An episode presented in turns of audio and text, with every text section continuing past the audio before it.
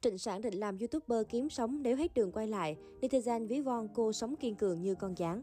Sau vụ scandal chấn động năm ngoái, Trịnh Sản giờ đây đã biến mất hoàn toàn khỏi giới giải trí. Cô nàng không những bị xóa tài khoản Weibo, Super Topic của mình mà còn phải đền một số lượng lớn tiền bồi thường hợp đồng do phim Trịnh Sản đóng bị cấm phát sóng.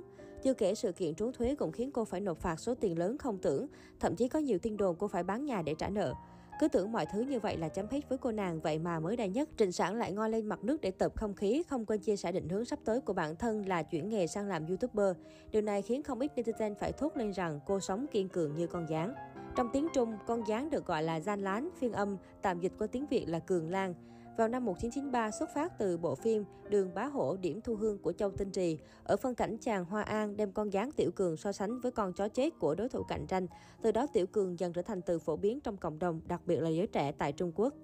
Tuy nhiên, dù con gián có khả năng sống khá mạnh nhưng lại thường gắn liền với những nơi bẩn thỉu, mang theo nhiều loại vi khuẩn mầm bệnh và thậm chí là phá hoại đồ vải trong nhà, nên việc cư dân mạng ví von trịnh sản giờ kiên cường như con gián cũng mang theo hàm nghĩa này.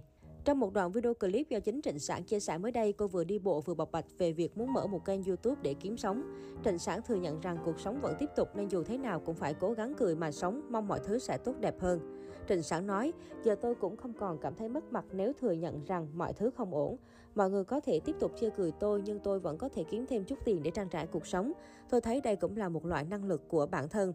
Thực tế, nếu thị trường nội địa Trung Quốc thì YouTube hoạt động không mạnh nên có thể đối tượng xem mà Trịnh Sản muốn nhắm đến không phải là ở trong nước. Động thái lần này của cô cũng nhận về nhiều tranh cãi. Một bên cho rằng thay vì trầm uất đau khổ, bế tắc thì cô giờ cũng cần làm một việc gì đó để kiếm sống và việc suy nghĩ tích cực được cũng là điều tốt. Tuy nhiên, việc suốt ngày ăn mày quá khứ và thường xuyên ngoi lên mặt nước để tợp không khí kiểu này của cô sẽ làm phần lớn cư dân mạng cảm thấy nản.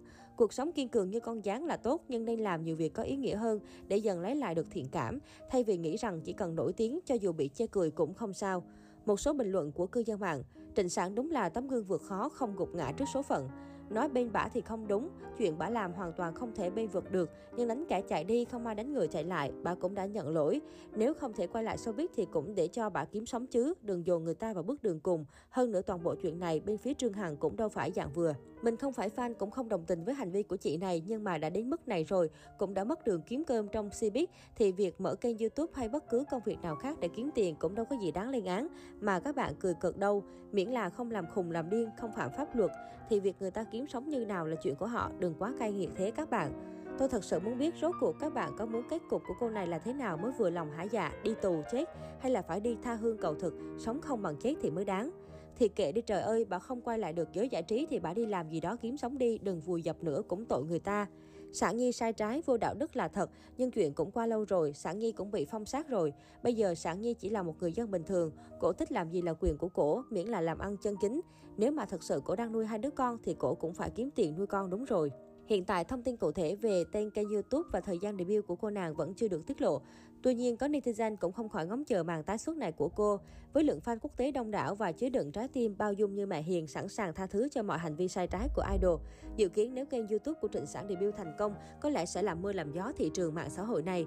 Trong huyền học Trung Hoa có tiên đoán một minh tinh Trung Quốc sẽ phát sáng vương tầm quốc tế trong năm 2023.